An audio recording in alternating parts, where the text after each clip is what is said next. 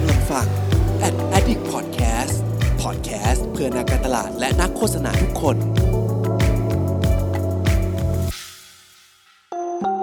รู้ศัพท์รู้ภาษา กับโฆษณานุกรม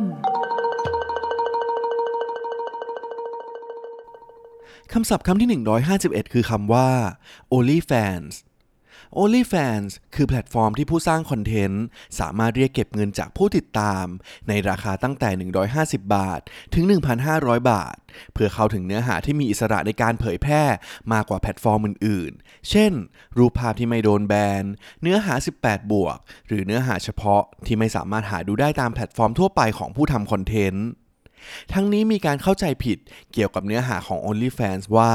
เป็นเพียงแพลตฟอร์มสำหรับนำเสนอคอนเทนต์ผู้ใหญ่ 18 บวกเท่านั้น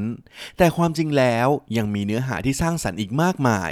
ในแพลตฟอร์มนี้ตัวอย่างเช่น คอนเทนต์การซ้อมของวงดนตรีชื่อดัง ที่ไม่สามารถนำเสนอในสื่อช่องทางปกติได้เป็นต้นคำศัพท์คำที่ 152 คือคำว่า customer lifetime value Customer Lifetime Value หรือที่นักการตลาดคุ้นเคยกันในตัวย่อ CLV หรือ LTV หากแปลตรงตัวนั้นก็คือ มูลค่าตลอดชีวิตของลูกค้า เป็นคำที่ใช้เรียกการประมาณมูลค่ารายได้ ที่เราได้รับจากผู้บริโภคคนหนึ่ง ตั้งแต่ตอนที่ผู้บริโภคคนนั้น เริ่มเป็นลูกค้าของเรา จนเขาเลิกเป็นลูกค้าของเรานั่นเอง โดยหลักการคำนวณ Customer Lifetime Value นี้ มีหลากหลายรูปแบบด้วยกัน แต่ไม่ว่าจะเป็นรูปแบบไหน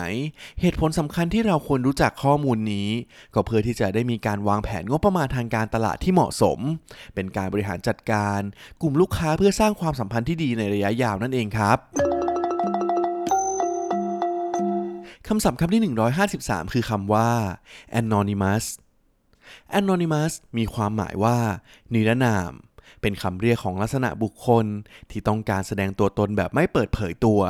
ซึ่งมักจะพบเห็นได้ตามโซเชียลมีเดียหรือ community ต่างๆ ที่ต้องการเปิดโอกาสให้เราสามารถแสดงความคิดเห็นได้อย่างอิสระแต่ถึงแม้ในช่วงหลังช่องทางโซเชียลมีเดียต่างๆ ก็พยายามปรับเปลี่ยนนโยบายให้ทุกคนต้องใช้ข้อมูลจริงมากยิ่งขึ้น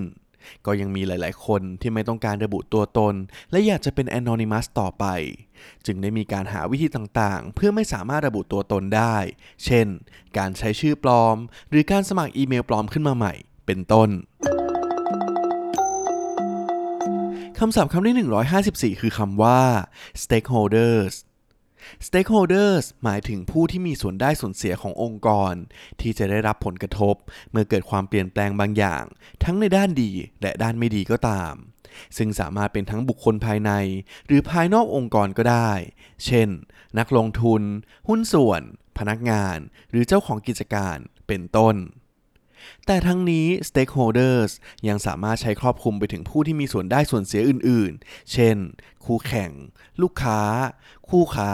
ชุมชน หรือแม้แต่ผู้ให้บริการในพื้นที่ต่าง ๆ ซึ่งธุรกิจเองก็ต้องพัฒนากลยุทธ์ และแนวทางในการบริหารจัดการผู้ที่มีส่วนได้ส่วนเสียเหล่านี้ เพื่อให้มีผลกระทบกับธุรกิจน้อยที่สุด และทำให้ประสบความสำเร็จอย่างที่วางแผนเอาไว้นั่นเองำศัพท์คำที่ 155 คือคำว่า confidential confidential หากแปลความหมายตรงตัวนั้นก็คือ เป็นความลับ ซึ่งในเชิงของวงการการตลาด ก็หมายถึงการเก็บรักษาข้อมูลต่างๆ ที่เกิดขึ้นอย่างเป็นความลับ โดยห้ามมีการเผยแพร่ก่อนได้รับอนุญาตแต่อย่างใด ซึ่งสามารถส่งผลต่อทางกฎหมายได้ ไม่ว่าจะเป็นข้อมูลไอเดียโฆษณาที่เอเจนซี่พูดคุยกับแบรนด์ หรือข้อมูล Data Research ต่างๆ เป็นต้น แต่อย่างไรก็ตาม ในโลกของธุรกิจที่ Data เข้ามามีบทบาทมากกว่าแต่ก่อน ระบบ Confidential จึงเป็นสิ่งที่สำคัญสำหรับผู้ประกอบการอย่างมาก ในการเก็บรักษาข้อมูลที่สำคัญของลูกค้า และของตัวธุรกิจเองด้วยจนในปัจจุบันก็มีเรื่องของคอนเซนต์ต่อยอดมา เพื่อเปิดโอกาสให้ลูกค้าสามารถแจ้งความยินยอมในการใช้ข้อมูลต่างๆ ผ่านทางข้อมูลเว็บไซต์ หรือช่องทางต่างๆ เป็นต้น